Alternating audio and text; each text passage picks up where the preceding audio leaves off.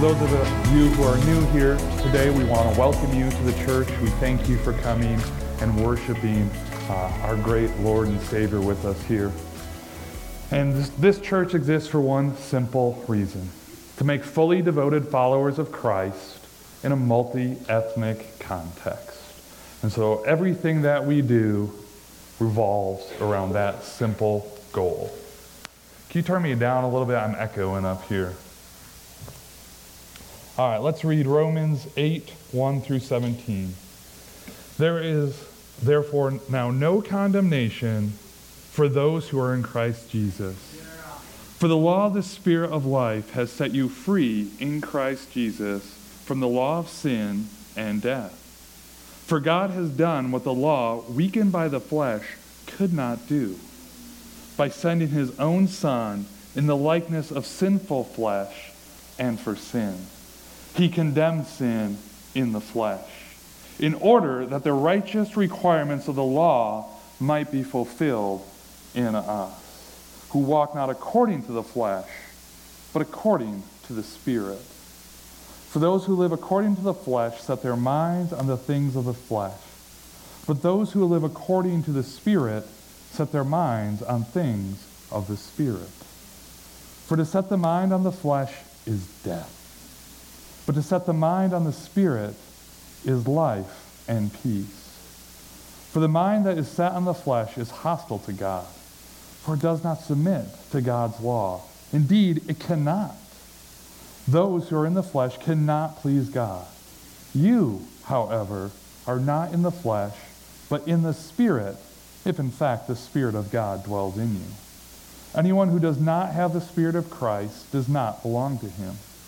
But if Christ is in you, although the body is dead because of sin, the Spirit is life because of righteousness. If the Spirit of him who raised Jesus from the dead dwells in you, he who raised Christ Jesus from the dead will also give life to your mortal bodies through the Spirit who dwells in you. So then, brothers, we are debtors, not to the flesh, to live according to the flesh. For if you live according to the flesh, you will die. But if by the Spirit you put to death the deeds of the body, you will live. For all who are led by the Spirit of God are sons of God. For you did not receive the spirit of slavery to fall back into fear, but you have received the spirit of adoption as sons, by whom we cry, Abba, Father. And the Spirit Himself bears witness with our spirit that we are, in fact, children of God. And if children, then heirs, heirs of God, and fellow heirs with Christ, provided we suffer with Him in order that we may also be glorified with Him. Switching over to Galatians 5 16 through 25. But I say, walk by the Spirit and you will not gratify the desires of the flesh. For the desires of the flesh are against the Spirit, and the desires of the Spirit are against the flesh. For these are opposed to each other to keep you from doing the things you want to do. But if you are led by the Spirit, you are not under the law. Now the works of the flesh are evident sexual immorality, impurity, sensuality, idolatry, sorcery, enmity, strife, jealous, jealousy fits of anger, rivalries, dissension, and division, envy, drunkenness, orgies, and things like these. I warn you, as I warned you before, that those who do such things will not inherit the kingdom of God. But the fruit of the Spirit is love, joy, peace, patience, kindness, goodness, faithfulness, gentleness, and self control. Against such things, there is no law.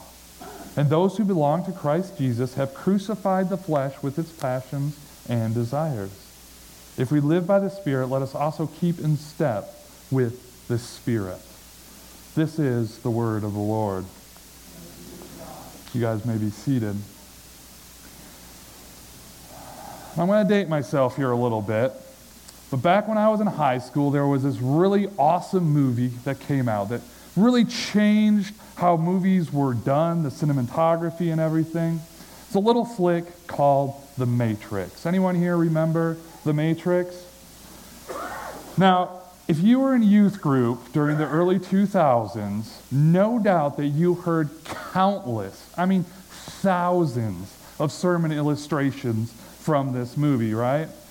And in fact, this movie was used so much for sermon illustrations that they added lots of cussing into the, last, the second two movies just for the purpose that it couldn't be used by church people, all right?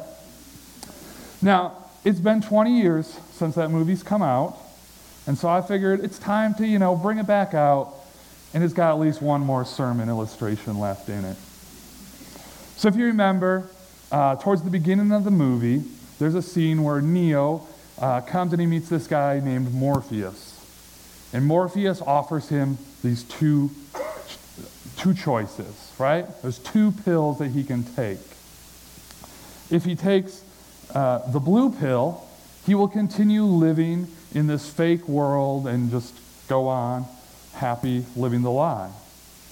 But if he takes the red pill, then he'll be set, set free by the truth and he can live in the real world.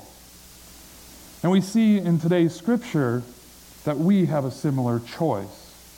We can take the red pill of the gospel and live by the Spirit, or we can take the blue pill and continue living by the flesh. The flesh leads to death, and the Spirit leads to life, as we saw in Romans 8, uh, verses 16 and 13. And Galatians 5:17 goes on to expand this a little bit saying that the desires of the flesh are against the spirit and the desires of the spirit are against the flesh. For these are opposed to each other. They're total opposites. And so if we look at this Venn diagram, right? We all remember these from elementary school. You'll notice there's absolutely nothing in the middle. And that's where you put things that they have in common. There's nothing in common between these two lifestyles death, life, sin, righteousness. Now, for fully devoted followers of Christ, we only have one choice. We need to choose the red pill. We need to follow the Spirit and reject the flesh. And this is called living under the power of the Holy Spirit. And this is the third mark of a fully devoted follower of Christ, which we're going to look at today. Now, the whole reason for this series is to help us understand what is a mature disciple of Christ look like. What does it look like to be fully devoted to Christ in everything? And there's a few reasons that we're doing this. One is we want this target, if it will, so that we all know what we're going for. This is what we're working for. This is, this is what we mean when we say a fully devoted follower of Christ. And so that we all can be working towards that to, to be sanctified, to grow and mature in our faith. And it also helps us to, to be able to look at those that we're discipling and see where they are and see where they need to grow in their discipleship. You see, the, the essence of being a disciple has really gotten muddied over the last few decades.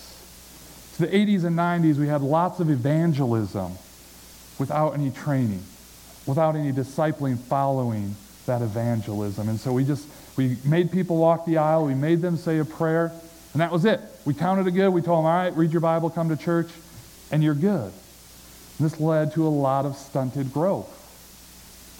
We also had legalism that came into the church, and so it defined discipleship as simply being a moral person. And nowadays, everyone's just, well, we have a lot of pastors trying to redefine discipleship, and unfortunately, they're, they're kind of missing the picture. They have parts of what it means to be a disciple, but they're putting all their emphasis on one little part of it instead of a fully mature disciple.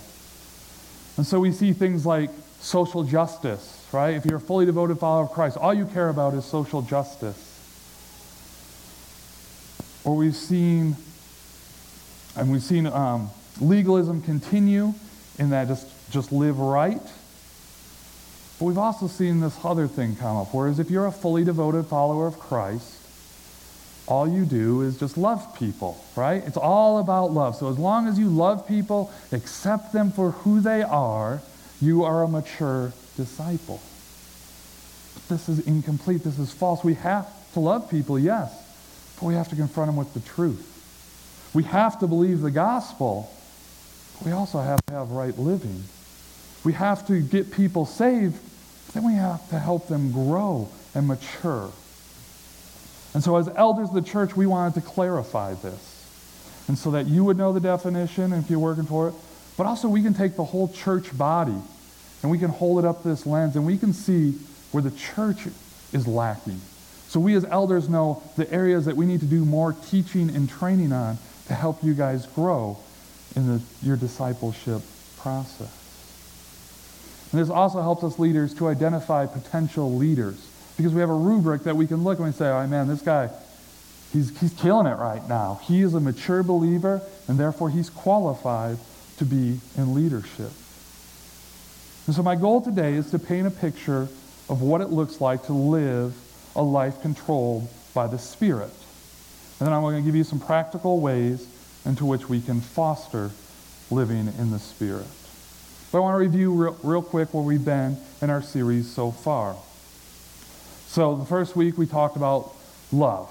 A fully devoted follower of Christ loves. Loves God, loves others. And then last week we talked about the second thing, which is to learn.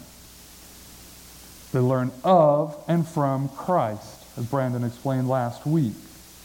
And so this week's living by the Spirit. And next week we'll finish this up with the fourth L, which is to lead, leading others to Christ. And so the sermon in a sentence for this series would go something like this A fully devoted follower of Christ loves, learns, lives, and leads. Now, there's a lot that can fall underneath this umbrella of living under the Spirit. But I want to sum it up in three points because I think we can kind of fit everything under that and it makes it tangible. And these three categories are faith, obedience, and fruit. And so, my, my sermon in a sentence for today is fully devoted followers of Christ live under the power of the Holy Spirit, and their lives are marked by faith, obedience, and fruit. But before we get into to what this looks like to be controlled, I think it's important for us to, to realize and acknowledge that these are characteristics or evidence that someone is indeed following the Spirit. These are things that the Spirit produces in us, right? They just flow naturally out of us as we follow the Spirit, as we allow the Spirit to do His work in us. It's not by our own will, it's not by our own efforts or schemes. Because if, if we're doing it by our own will, if we're simply just doing good things or avoiding sin, under our own power, well, eventually we're going to fail at that. Right? And, and if our goal is just to earn our own salvation or to earn the favor of God and man, we're not living under the power of the Holy Spirit. God, speaking through the prophet Ezekiel, said this about the Spirit. And I will give you a new heart and a new spirit I will put within you, and I will remove the heart of stone from your flesh and give you a heart of flesh. And I will put my spirit within you and cause you to walk in my statutes and be careful to obey my rules. Notice the language here. The Spirit will cause you to walk in his statutes. Doesn't say that he's going to give you the choice. Doesn't say that he's going to, you know, make you want to be obedient to Christ though he does, but it says he will cause you to follow my statutes, to keep my rules. And so when we are fully controlled by the Holy Spirit, we will simply become slaves of righteousness. We will produce the fruits of the Spirit. And as slaves to righteousness um, concept is what Paul talks about in Romans 6. And so I encourage you guys to spend some time there to, to understand this gospel truth this week, read through Romans 6 and just see how the gospel has set you free from sin and has now made you slaves to righteousness.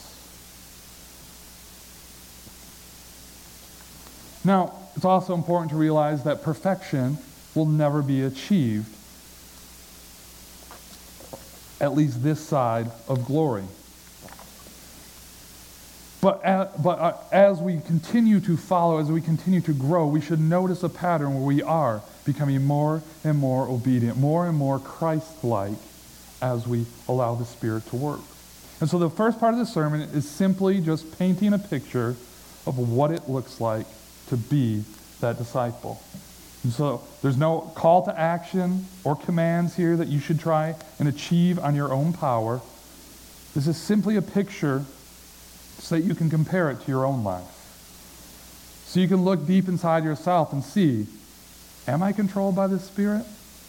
Am I producing the things that the Spirit does? Or am I living in the flesh? Or am I living under my own power to attain my own righteousness? So, what does living under the power of the Spirit look like? We said, first thing is faith. Faith is not only the proof of the Spirit, but necessary to receive the Spirit. You see, all believers have the Spirit the minute they place their faith in Jesus Christ.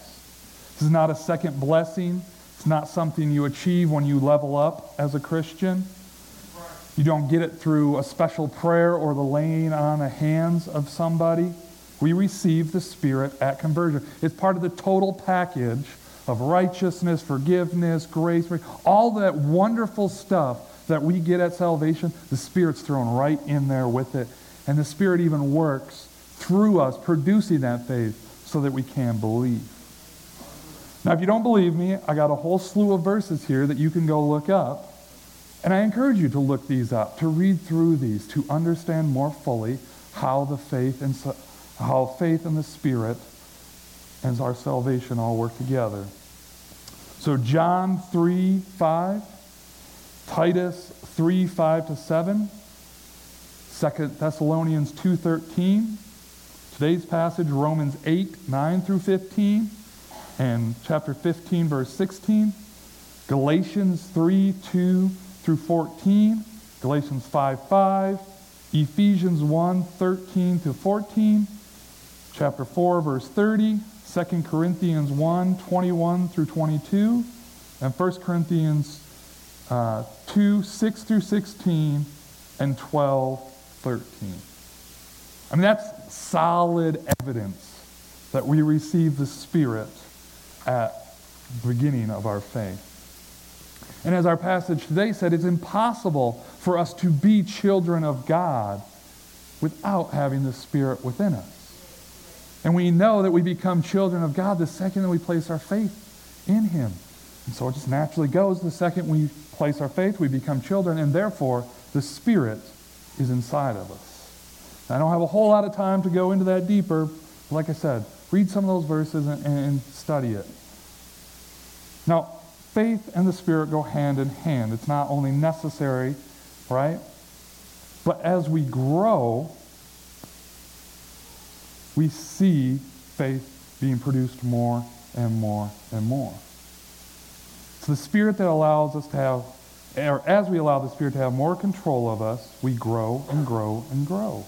So fully devoted followers of God, or fully devoted followers, they trust God in every situation. Doesn't matter how hard it is. Doesn't matter how bleak. Doesn't matter if the facts don't line up. Doesn't matter if it seems impossible. They simply trust God in everything. Knowing that He is sovereign, knowing that He is good, knowing that He will work all things out for the good of those who love Him. And you can see this. You can see this in people. Christians face death much better than unbelievers. Christians face unemployment much better than unbelievers because they have this faith, they have this confidence that no matter what, God will see them through it. And another sign of strong faith um, is that these people, they go to God first. They don't go to their bank account and see if everything's going to be okay. They go to God. And they God, ask God to simply provide everything for them. See, their faith has helped them to realize that their job, their health, their car that's running well, all of that stuff are blessings from God. And if God's the one that's in control of all that stuff, then He's the one that I got to seek. He's the one I got to talk to. He's the one that I'm trusting in to take care of me. I mean, even my strength, even my ability to work, my intelligence, all of that is a gift from God. Food you eat. Yes, the job you worked paid for that food, but where'd you get the job? God. To live in this country where you can a- able to make wages to earn all that stuff. That's God. That's all God controlling and working over the situation. And so fully devoted followers of Christ know this and they trust him. They trust to God to provide for everything. Now, the second thing, which goes right along with faith, is obedience. Obedience pretty much shows up in two areas, I feel. In our holiness, but also in just our willingness to do whatever God asks us to do. And we talked a couple weeks ago um, about Christ's holiness and how it qualified him to be our Savior. But in that, we also talked about our call to be holy from 1 Peter 1 15 and 16. And so this week, I want to give you the secret sauce to being holy, what helps us achieve this holiness. Now, as you probably already guessed, it's living under the power of the Holy Spirit and keeping in step with the Spirit. This is what allows us to achieve this holiness. Now, holiness can be separated into two categories as well the positive and the negative. The positive is when we do good things, when we do acts of righteousness, when we serve people, when we love people.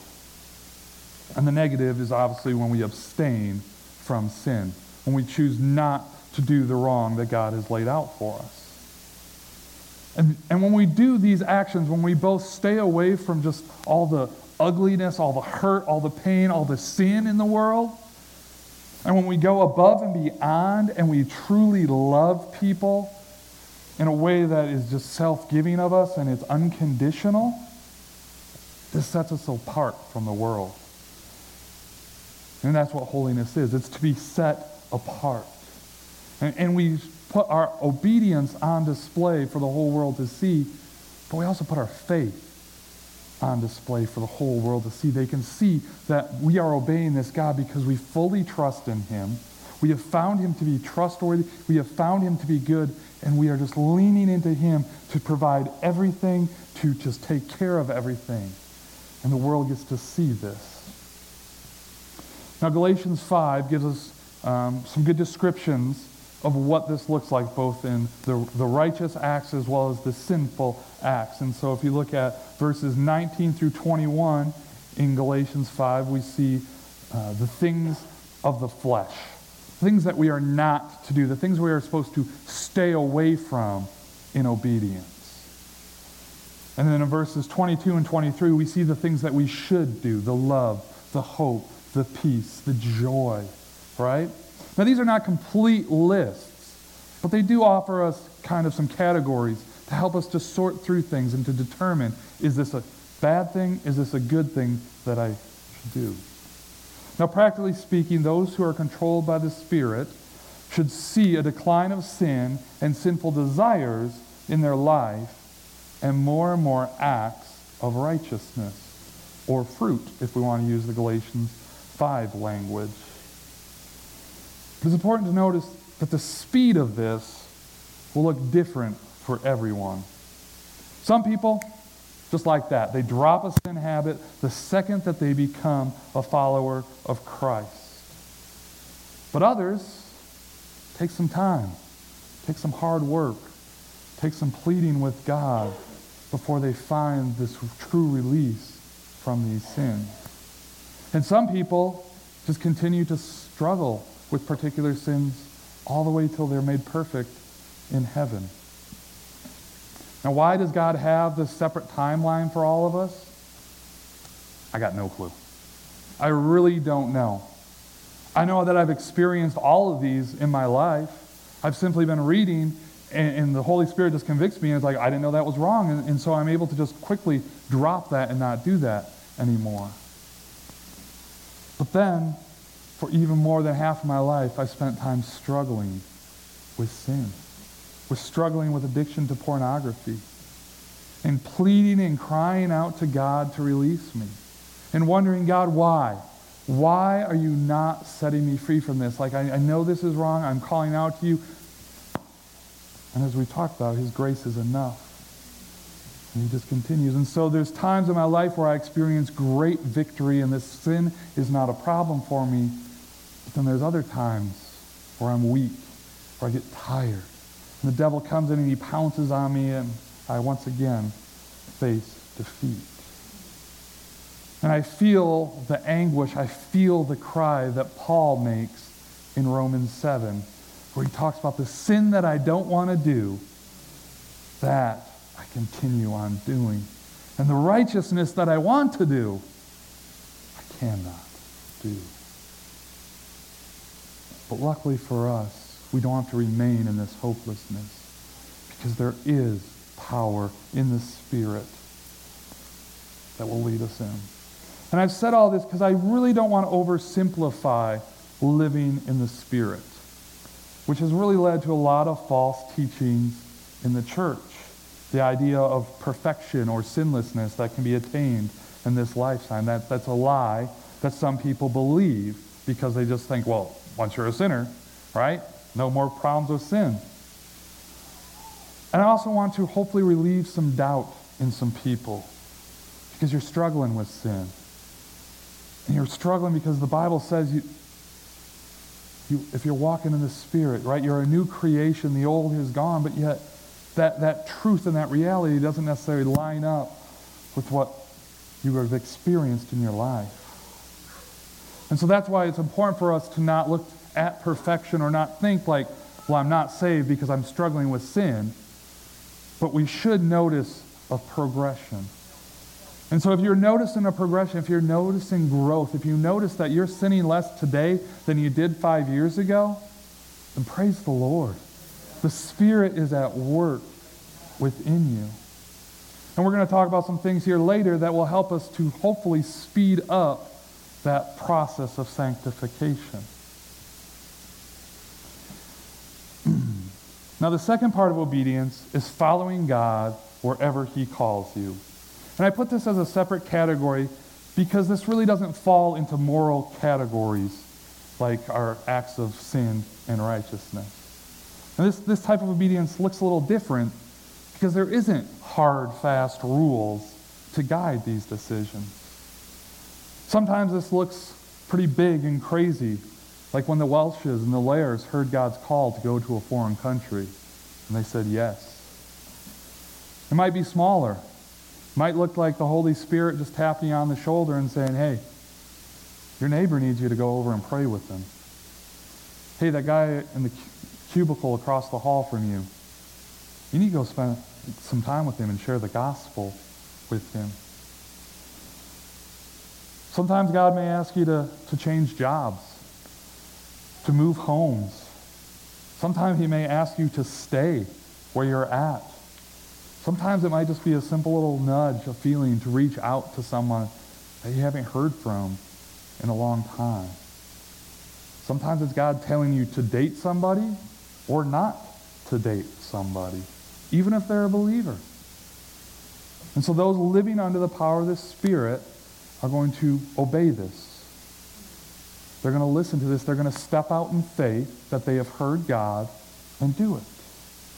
I mean, it's kind of simple, right? If, if you feel this urge to do something and it doesn't go against what Scripture says, then do it. If you see the homeless person on the street don't be afraid to help them out. Give them some money. Better yet, give them a job. Help them use your computer so they can apply a job. Help them, allow them to use your bathtub so they can just clean up to get ready for the job interview. All these things are things that aren't explicitly told to us in the Bible, but yet they don't violate God's calling, and so therefore we can step out and do it. And what's the worst thing that can happen? You misheard what God told you to do, right? Don't worry. God is big enough to handle that. God is, God is good enough. God is full of grace. And he will continue to lead and guide you and direct you. Now, some people, right, they, they hear very well, and so their path from what God tells them to where God wants them to go, straight line.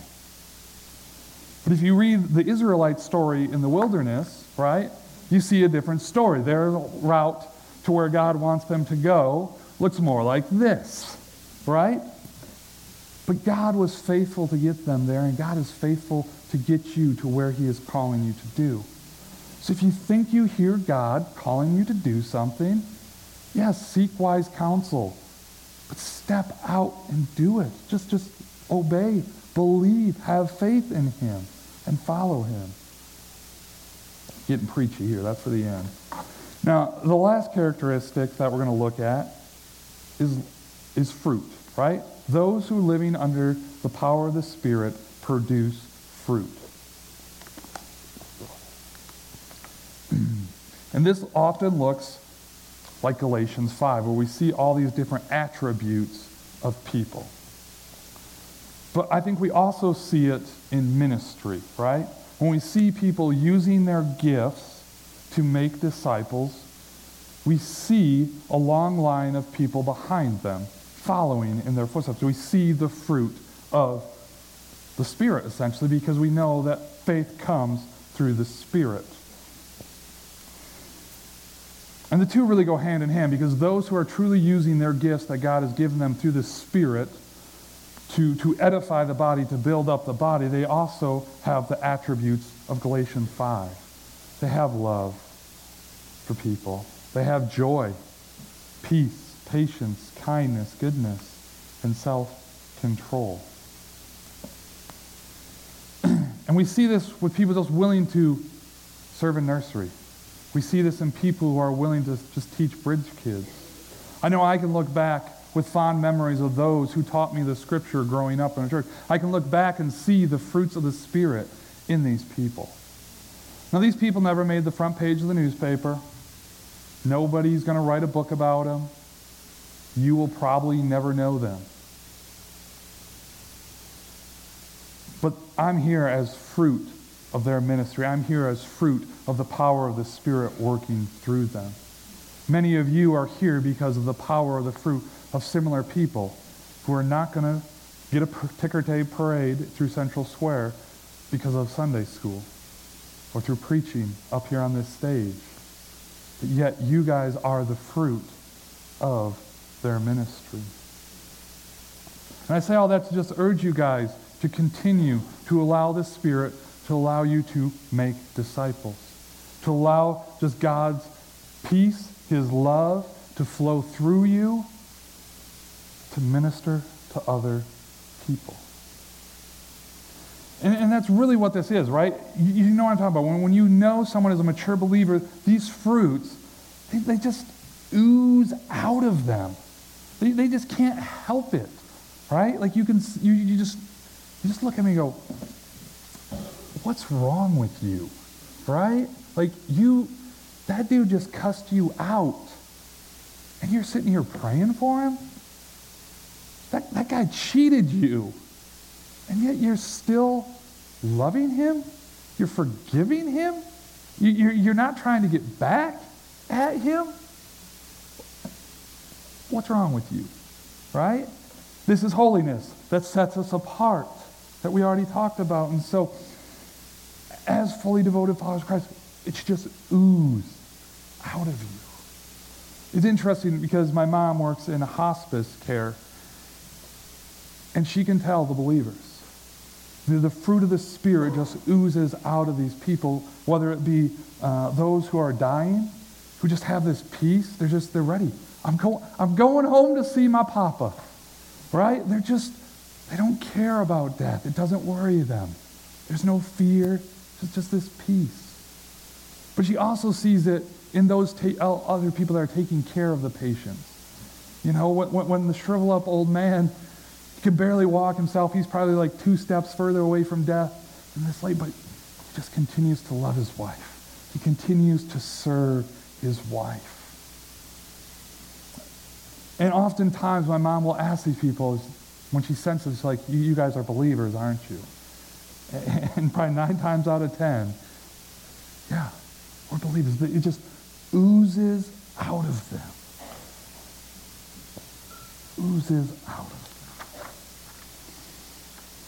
So now we're going to look at how we can live under the power of the Spirit. Things that we can do to help us foster and grow so that our faith, our obedience, our fruit can be displayed for people to see. Well, Jesus gave us the answer to this, right? Jesus told us in uh, John 15 that uh, if we remain in him, we will bear much fruit, right? But the first part about of remaining in Christ is that we must believe in Jesus Christ as our Lord and Savior. This is what we must do, as we talk about, to receive the Spirit, to receive the power from the Spirit. Now, hopefully, everybody here can check this off their list. But if you haven't, come talk to me after this service. Find one of the elders in the church. Talk to the person who invited you here this morning and ask them how you can receive Christ. Because it really is simple. It's super important. The most important decision you will ever make in your life. But it's simple. All you need to do is recognize that you are a sinner, sentenced to death because of your sins. And there's nothing you can do to fix this. But take hope. Because God has already fixed this for you. Believe that Jesus Christ died on the cross for your sins, that he rose again from the dead, conquering death, that he's paid your penalty. You are now free. You are now free to be his child. You are free to worship him. All you simply do is just believe. Place your trust, your confidence in him that he is who he says he is, that he has done what he says he is, will do and just follow him. Now, the second thing that we do is carve out some time to connect with God on a daily basis, right? And this, this is also a very simple thing, yet it's so easy for us to fail to do this. But the key to this is connection, right? Connecting with God. Don't see this as a task.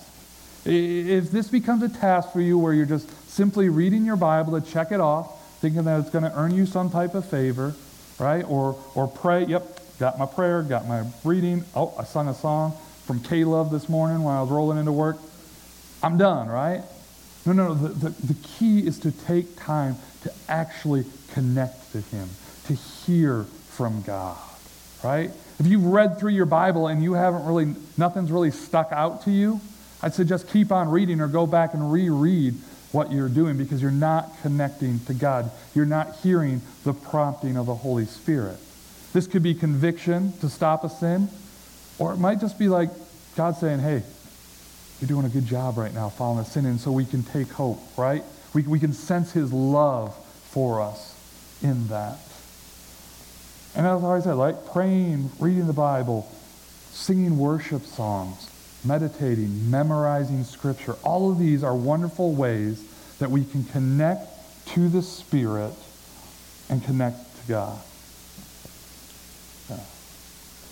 and you know what this is called? It's called worship. This is your private worship that we're supposed to do every day. And on Sundays, we come in here and we worship together corporately. But you cannot expect to live under the power of the Holy Spirit if you're only worshiping God one day a week. It's just not going to cut it. So carve out some time. It can be in the morning, it can be in the afternoon on your lunch break, it can be in the evening. It Doesn't matter. I'm not going to be uh, stingy or fussy on that. Just carve out some time to meet with Jesus. Now, the third thing that we can do to help us keep in step with the Spirit, to live under this power, is to set our minds on the things of the Spirit. Romans 8, 5 through 7 says, Those who live according to the flesh set their mind on the things of the flesh. But those who live according to the Spirit set their minds on the things of the Spirit. Okay? So this, there's two things here, right? To set our minds on something first means that we're, we're thinking about that stuff. We're meditating on it. We're, we're, we're soaking in these truths, right? We're, we're thinking about the things of the Spirit. We're thinking about love. We're thinking about joy. We're thinking about how we can bless people. We can think about how we can make God famous, right? Those, those, are just, those are the thoughts that are running through our minds. And so we're training our minds to think about such things, right? Philippians 4 8 says, Finally, brothers, whatever is true, whatever is honorable, whatever is just, whatever is pure, whatever is lovely, whatever is commendable, if there is anything moral excellence, and if there is any praise, dwell on these things, right? So we have to be filling our mind with the things of God, which should come from our time of connecting with God through His Word. But the second part of setting your mind is that you have to determine in your mind that you are going to do these things. Doesn't, does me no good if I think about loving people. Does me no good to think if I just think about, oh, I'm going to love my wife. But if I don't purpose myself, if I don't set my will in the direction and decide before the time comes that I'm going to love my wife, does me no good. And so that's the second part of setting our minds is to determine, to just make that decision each and every day, maybe each and every hour or situation that we are going to do what Christ wants us to do. And so when sin comes along, when temptation comes along, right? We've already told ourselves, I ain't going there. I'm going to righteousness, right? And, it just helps us to make a much better stand because we're just we're thinking about it, right? We're thinking about it, and we've determined that that is where we're going. That's my next. That's my next step, right? And we do this all the time in our lives, right? Oh, I want to get ahead in my job, so I'm just going to purpose to work really hard so that the boss notices me, so I can climb up the ladder, right? But we need to do that with God, with God's commands. We need to just think about them so that it just flows out of us naturally. And we have to decide that no matter what, that's what we're going to do so that we can stand up to temptation. And so you kind of see like this think, this decide, now it's time to act. And so another way that we can grow in being controlled by the Spirit is simply obedience. Nothing quenches the Spirit more than not listening to him. Jesus told us in John 14, 26 and John 16, 18. Right? He, he told us that the job of the Holy Spirit is to remind us of God's word and convict us of our sins. And so this is how our spirit grows us in obedience. And so when temptation comes along, if we've been connecting with God, if we've been thinking about his commands, right? The Spirit prompts us and says, hey, whoa, whoa, whoa, whoa. Remember Exodus 20, verses 10, right? Um, don't covet. I might be off in number two. Don't covet your neighbor's uh, belongings, right? And so, so this temptation to desire that hot new Ferrari that they just got, the Spirit comes, he says, no, man, it's not for you. And then we can choose to say, yep, and put it away and keep walking in obedience. Now, hopefully, if we choose to ignore that, right, hopefully that we've been walking close enough to the Spirit that we haven't gotten too far away so that once we commit the sin, we feel horrible. We feel like vomiting. We just, ooh, we're disgusted with ourselves, right? This is the conviction that the Holy Spirit brings. And this helps us to decide, like, I hate this. Or it helps us to realize, man, I've been slipping. I've gotten farther and farther away from God. And so then we can turn away from our sin and turn towards God, and God is there with loving arms to forgive us. But we must, we must keep practicing obedience. We must keep choosing to do what is right. And through this, we will learn God's voice, right? Because when we, we commit sin and we get the punishment that we deserve for that sin, a loving punishment, right? Helps us to realize, nope, that was me thinking that and not God, right? And this comes in places with, with the non moral things, right? Maybe you kind of sense God telling you that, hey, you're not to be dating this person. But you're just like, well, I'm just not hearing you, right, God? And you continue to go on and on and on and on, right?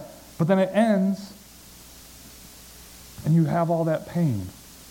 And, so, and God uses that to teach you, like, see, that was you, that was your voice, and not my voice. And then when we choose to, to step out in that faith and that obedience, and we see, receive the blessing of that, we understand, okay, that was, that was God right there. Like, that Yep, that's what God sounds like in my ear. All right, now I know when I hear that, when I feel that prompting, that is God, and I need to simply step out and obey.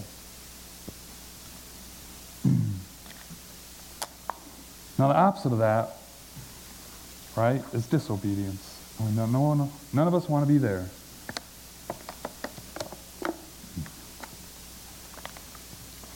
So, your assignment for this week is to take what we've talked about today and, uh, and look at your life. Right? This description that we talked about at the, the beginning, does that describe you?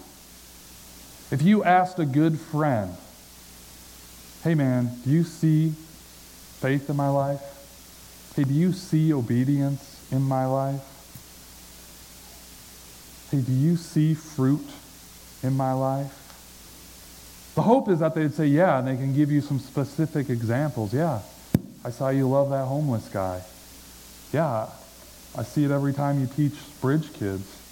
Yeah, I see it when you're at the hospitality table. Like you just, you love people. Like you, you're trying to connect with them and, and help them to feel welcomed and, and loved, right?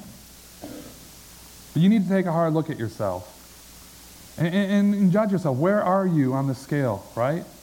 Are, are you completely lockstep and key with the Spirit? Or, like all of us, right? There's room to improve.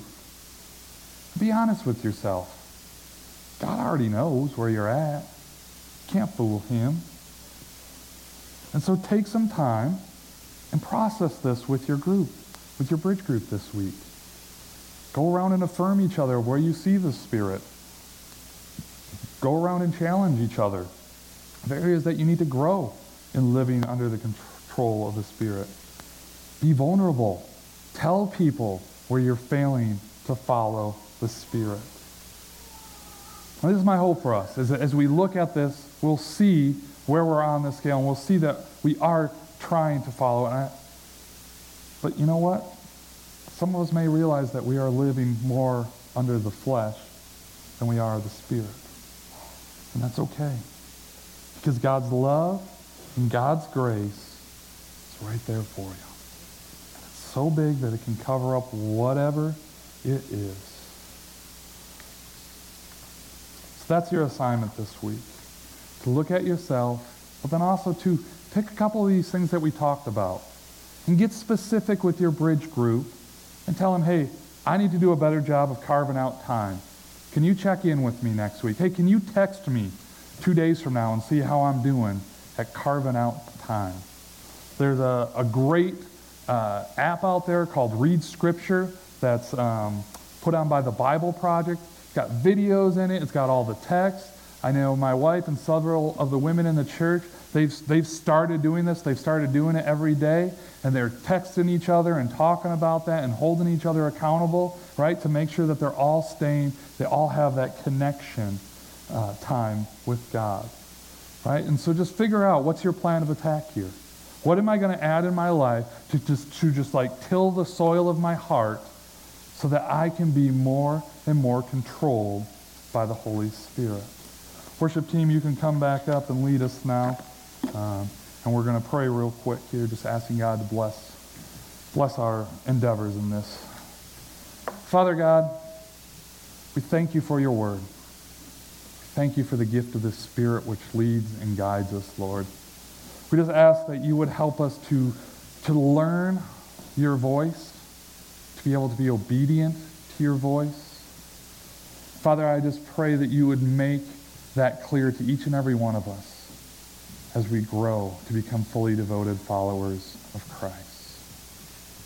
Father, just help us to be vulnerable with one another. Help us to just uh, look at ourselves honestly and see the areas that we are out of step with the Spirit, Lord. And then just through your Spirit, through the power of your Spirit, would you produce this fruit in us, Lord, so that the world may see that you are God, that you are seated on your throne, that you are mighty, powerful, and righteous. In your wonderful name, amen.